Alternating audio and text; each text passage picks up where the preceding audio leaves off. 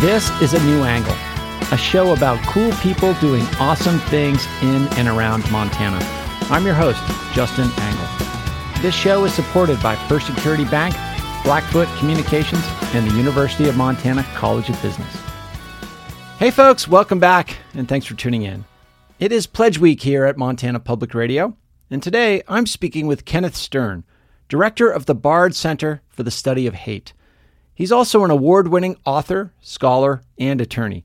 Ken has argued before the Supreme Court and testified in front of Congress. What I find, you know, difficult is that people tend to, you know, jump to conclusions about anti-Semitism and overlay some of the complexity of the different narratives. Ken will be visiting the University of Montana community on November 6th as part of the President's Lecture Series. We recorded this conversation prior to the recent eruption in violence between Hamas and Israel. Ken, thanks for coming on the show. It's my absolute pleasure. So tell us, where did you grow up and what did your parents do? Well, I grew up in New York City, and both my parents uh, were physicians. My father was a surgeon, and my mother was a pediatric hematologist. And could you give us a brief summary of how you would position yourself on the intellectual landscape? Like, how, how did you get into this this work, and, and what area do you think you're particularly interested in? Well, I, I you know grew up in the 50s and 60s uh, before going to college in the early 70s. And so I grew up in the civil rights era and the anti-Vietnam War era, and I, um, you know, went to went to college, sort of the tail end of the anti-Vietnam protests and so forth. And, you know, I was always sort of concerned about, you know, social justice, civil rights, and, you know, hate has always sort of intrigued me uh, intellectually. Sure. Uh, but it wasn't really the focus of what I was doing in college. And I went to Bard where um, I'm actually employed now, and I ended up going to law school in in Oregon, and I started seeing some anti-Semitism too. So mm. that, that drove me, you know, to work on issues of anti-Semitism for 25 years at the American Jewish Committee. I was the point person on anti-Semitism, the director of the division. But I've always, you know, been fascinated much more than just the sort of siloed aspect of any particular hatred. I've always been interested in why, you know, why do we as human beings have this tendency to see who's an us and who's a them, and how does that turn into hatred and how does that turn into hateful violence.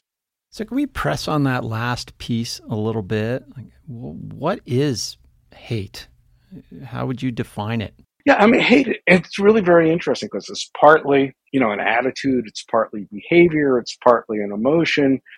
And it's very perplexing, right? Because there's, you know, to me, the, the root of it is again the capacity of human beings to see who's us and who's them. And it has, you know, to me, two different aspects, and, and it looks at the capacity and to see the world that way, why and how it leads to demonization or dehumanization of other people, because, you know, there are differences that are innocuous. Sure. Um, but there are some that become not so innocuous. And also, you know, uh, can lead to questions of, like I said, of, of, violence. So we're looking at things that, that curtail it and things that uh, promote it. And the definition of hate studies incorporates both the sort of visceral, angry hatred that we, you know, think of most, you know, I hate them and get your blood boiling, but also the things that um, are seen as normative, divide people and lead to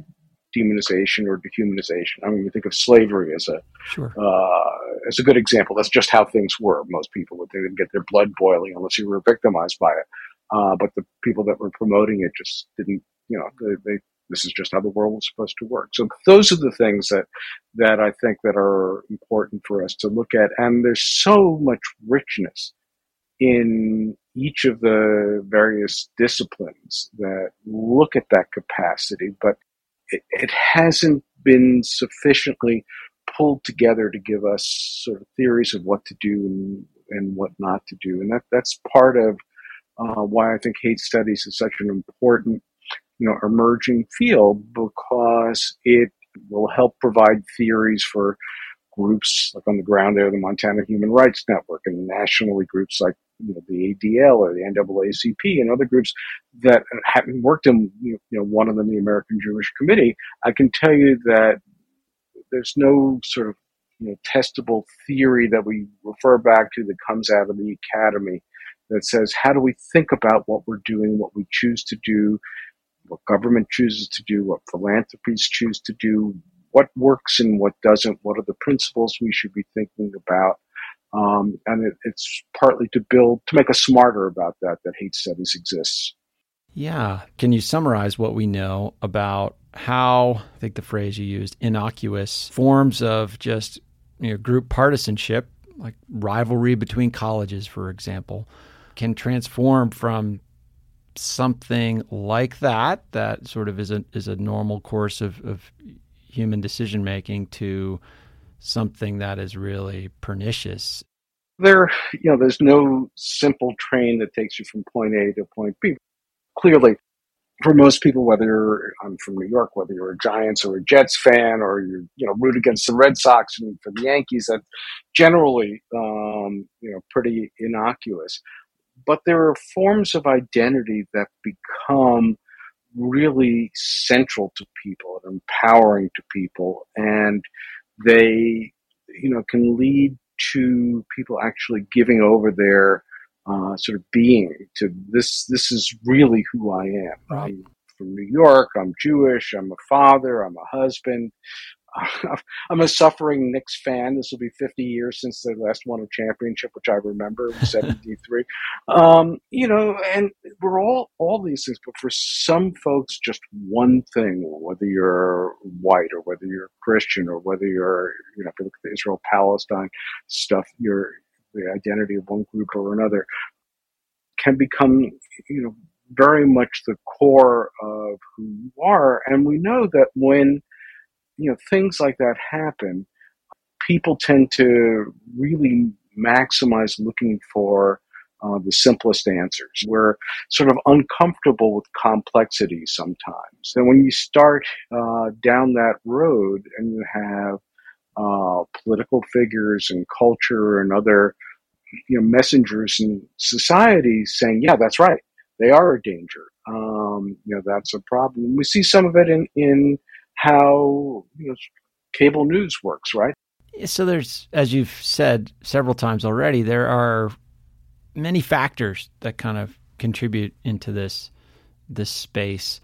Uh, we were just talking a moment ago about the media landscape and how that has a sorting mechanism. And the algorithms of engagement have figured out that enragement is the way to keep us engaged. And we seem to be living through a moment where almost everything is being framed as part of identity, and we're encouraged to make pieces of our identity so salient. Um, are we living through a unique time with with regard to h- how we think of identity and how we're sort of encouraged to uh, construct our identities? I don't think it's a unique time. I think that there are unique circumstances at the current time. What's sort of different is we have different ways of of encouraging people and discouraging people from going, you know, down these paths. You know, one of the things that people talk about is the the danger of, of hate on social media, which mm-hmm. is you know real. But you know, people talked about danger of the printing press and then the radio and then television. So it, you always have new vehicles. One of the things that social media has done, though, is encourage people to go further into these buckets. But on the flip side of it, um, it's also let a lot of us see what was really behind closed doors before and have a better understanding of what's going on in our world. Yeah. So, you know, the, to me, the, the, the hateful ideas of the core, the delivery system is interesting and maybe ways of using the delivery system to promote hate or using the delivery system to combat hate and how we should think about using them you know, more effectively to combat hate. To me, very strongly without censorship. But the, the ideas and the capacity of humans to, to just be, you know, seduced into these comforting buckets of vilifying the other that, that interests me the most. Sure. And so let's talk about anti Semitism in particular. Is anti Semitism, I mean, it certainly has a complex and long history. Is it an especially pernicious form of hate? Is it, is it operate differently um, than other forms of hate? Yes and no. I mean, I, I think that anti Semitism is a subset of the human capacity to hate. There's no question about that. It's not like the only type of hatred that, that plagues the world. Um, and each type of hatred has some of its unique characteristics, although they all share, you know, the, the cornerstone, the bedrock of who's the us, who's the them.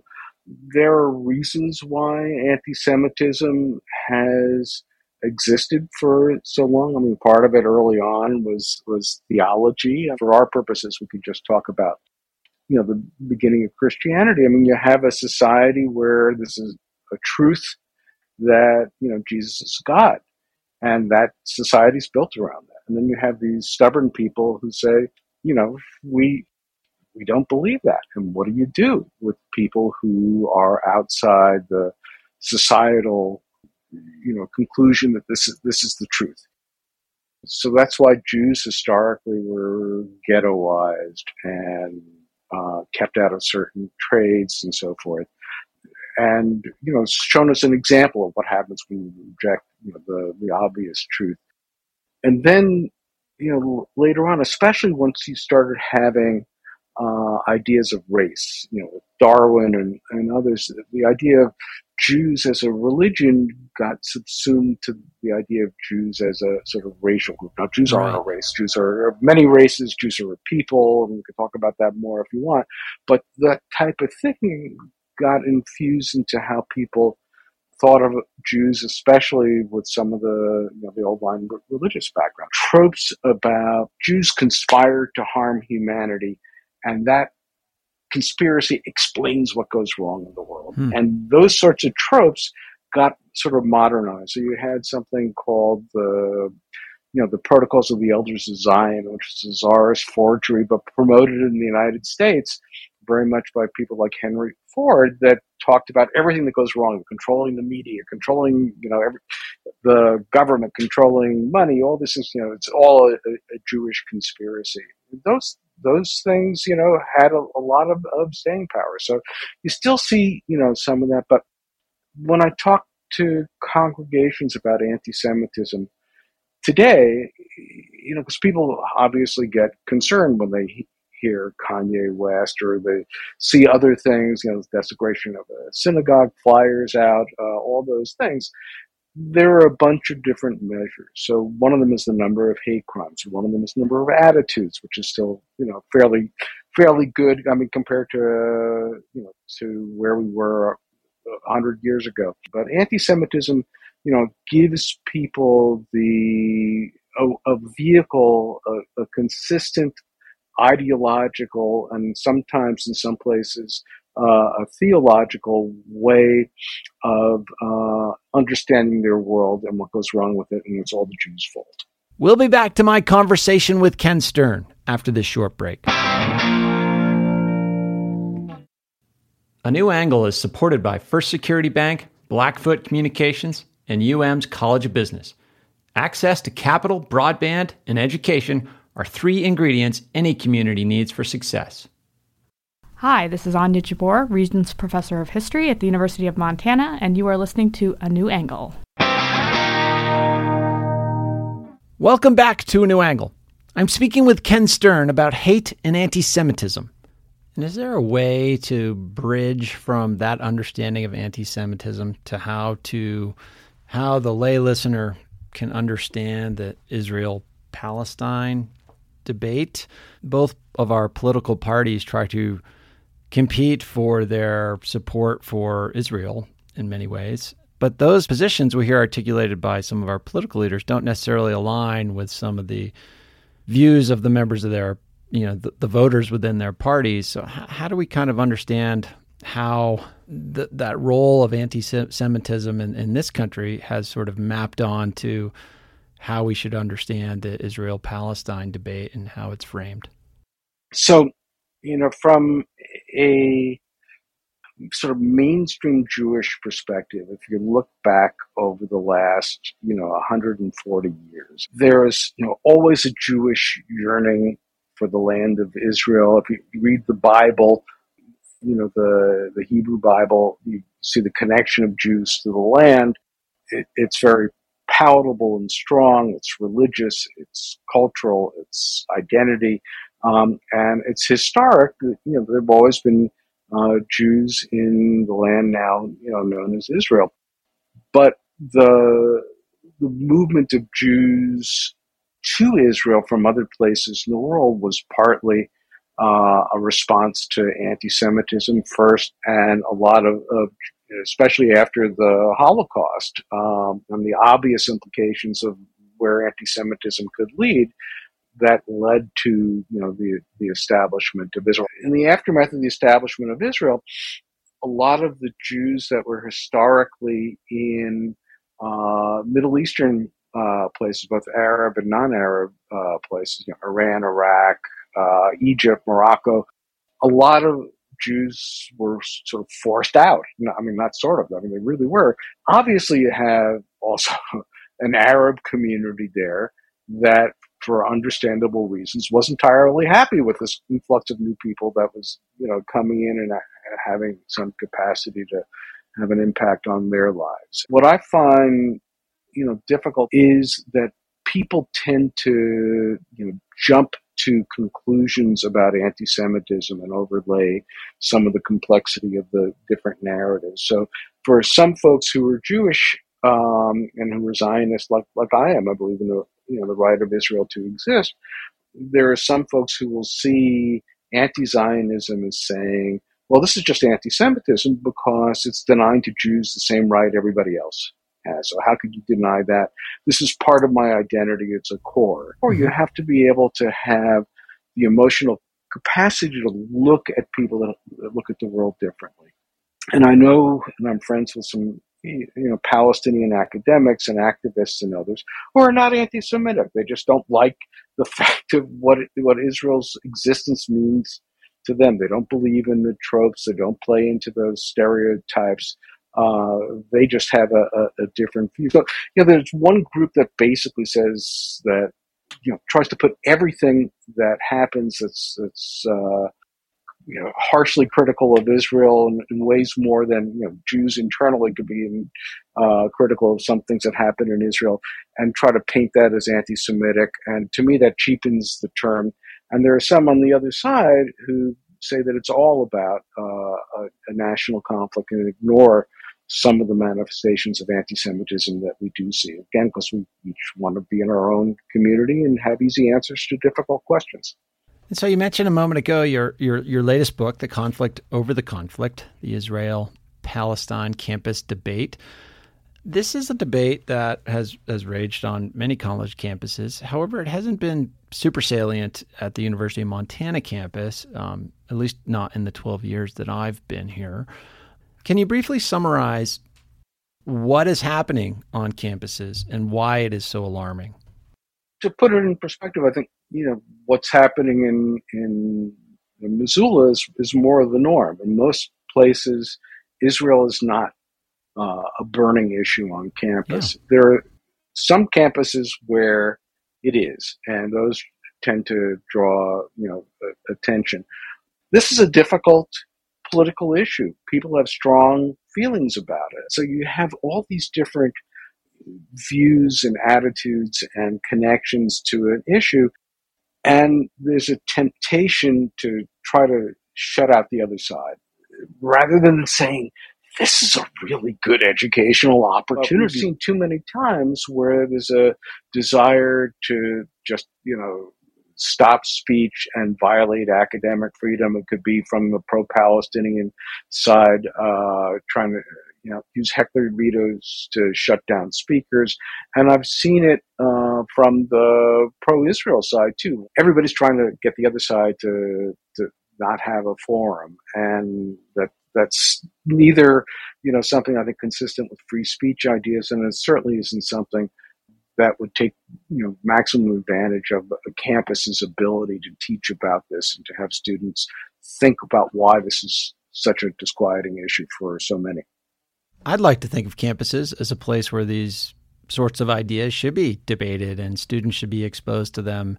And that discomfort that comes with being exposed to a variety of ideas, many of which you don't agree with, I mean, that is the, the value of the education in many ways.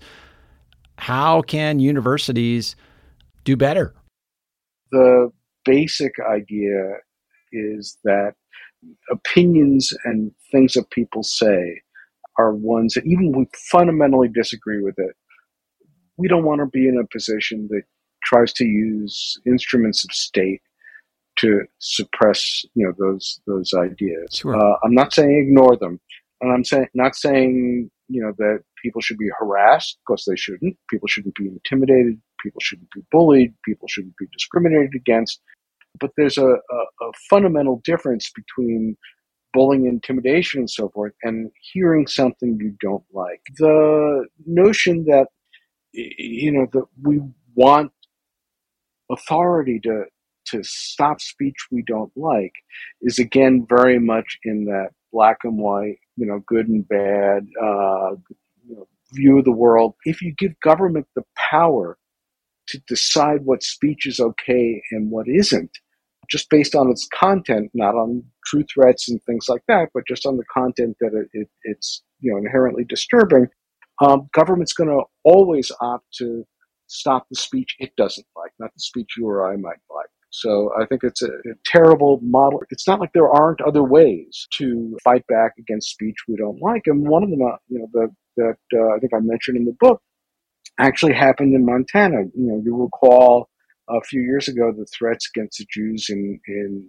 Whitefish, Montana, and there was going to be an armed march uh, on Martin Luther King Day in 2017, and I worked with the Montana Human Rights Network. I was running a small foundation at the time to use social media to get people to make pledges of money tied to if this this group actually showed up and marched it would go to things that they would detest. So security for the people being threatened police training anti-bias education and so forth. Uh, they ended up not showing up but what it did is it made people on the ground there feel that others around the world supported them by you know, going for that pledge. And it gave people something concrete to do. So that's just one example. It's not the question of we su- suppress speech we don't like, sure. uh, or we have to allow it and ignore it. There are many, to me, much more effective things that we can do. But when we expect some sort of rule to be a big delete key, we miss all those things that are, you know, much much more valuable to me in the long run against uh, hate. Yeah, I certainly agree with you that you know any state mechanism to to constrain speech is a big problem. There are some cultural mechanisms that are concerning as well. There has been a trend toward more higher percentages of faculty, particularly in social sciences, uh, self identifying as liberal over the course of the last 30 years. Campuses have grown more liberal in their political uh, disposition across the faculty. That can create a sort of group think. I mean, it, campuses are not often a, a safe place for small c conservatives or capital C conservatives in many ways. And is is that a problem? I mean, it's certainly creating fractures in how our populace views higher education as a as a as a good that has value. What do you think of that as far as groupthink on a college campus?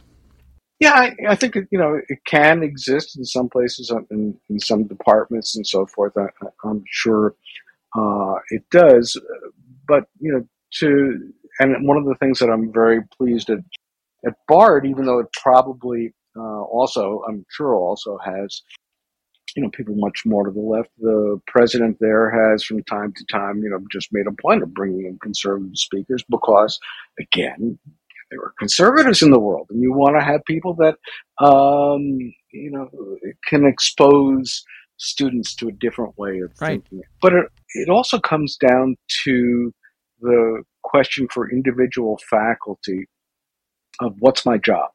And I think we see sometimes, I mean, I've seen on some of the Israel Palestine debate, I've seen outside groups that, ah, somebody has this view, you know, it's going to be a problem. It's going to make Jewish students feel uncomfortable.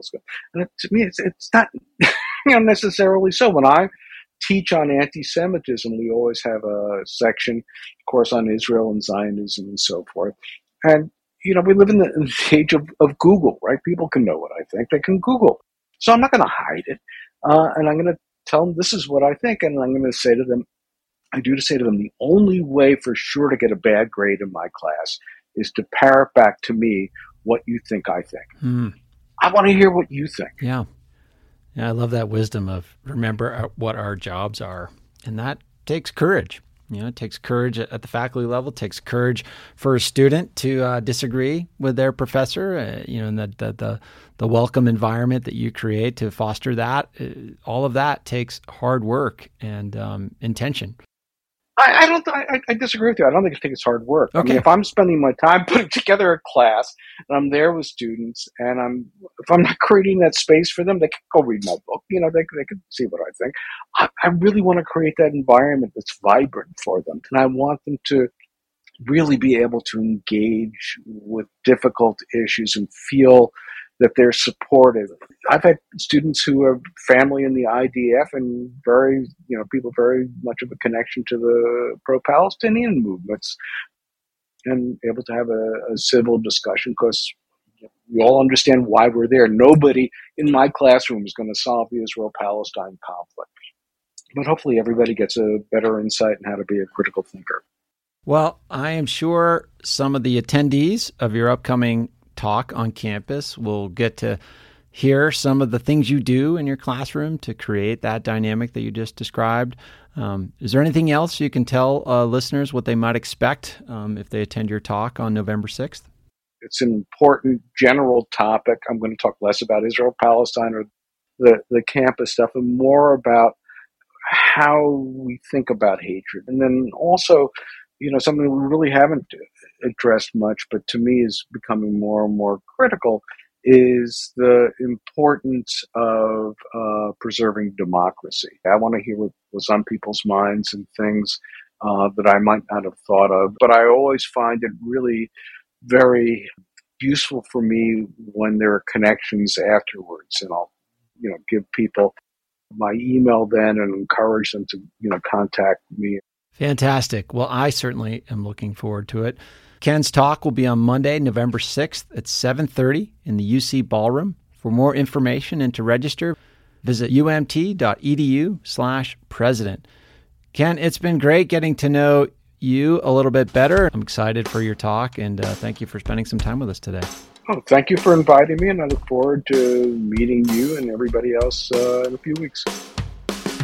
Thanks for listening to A New Angle. We really appreciate it.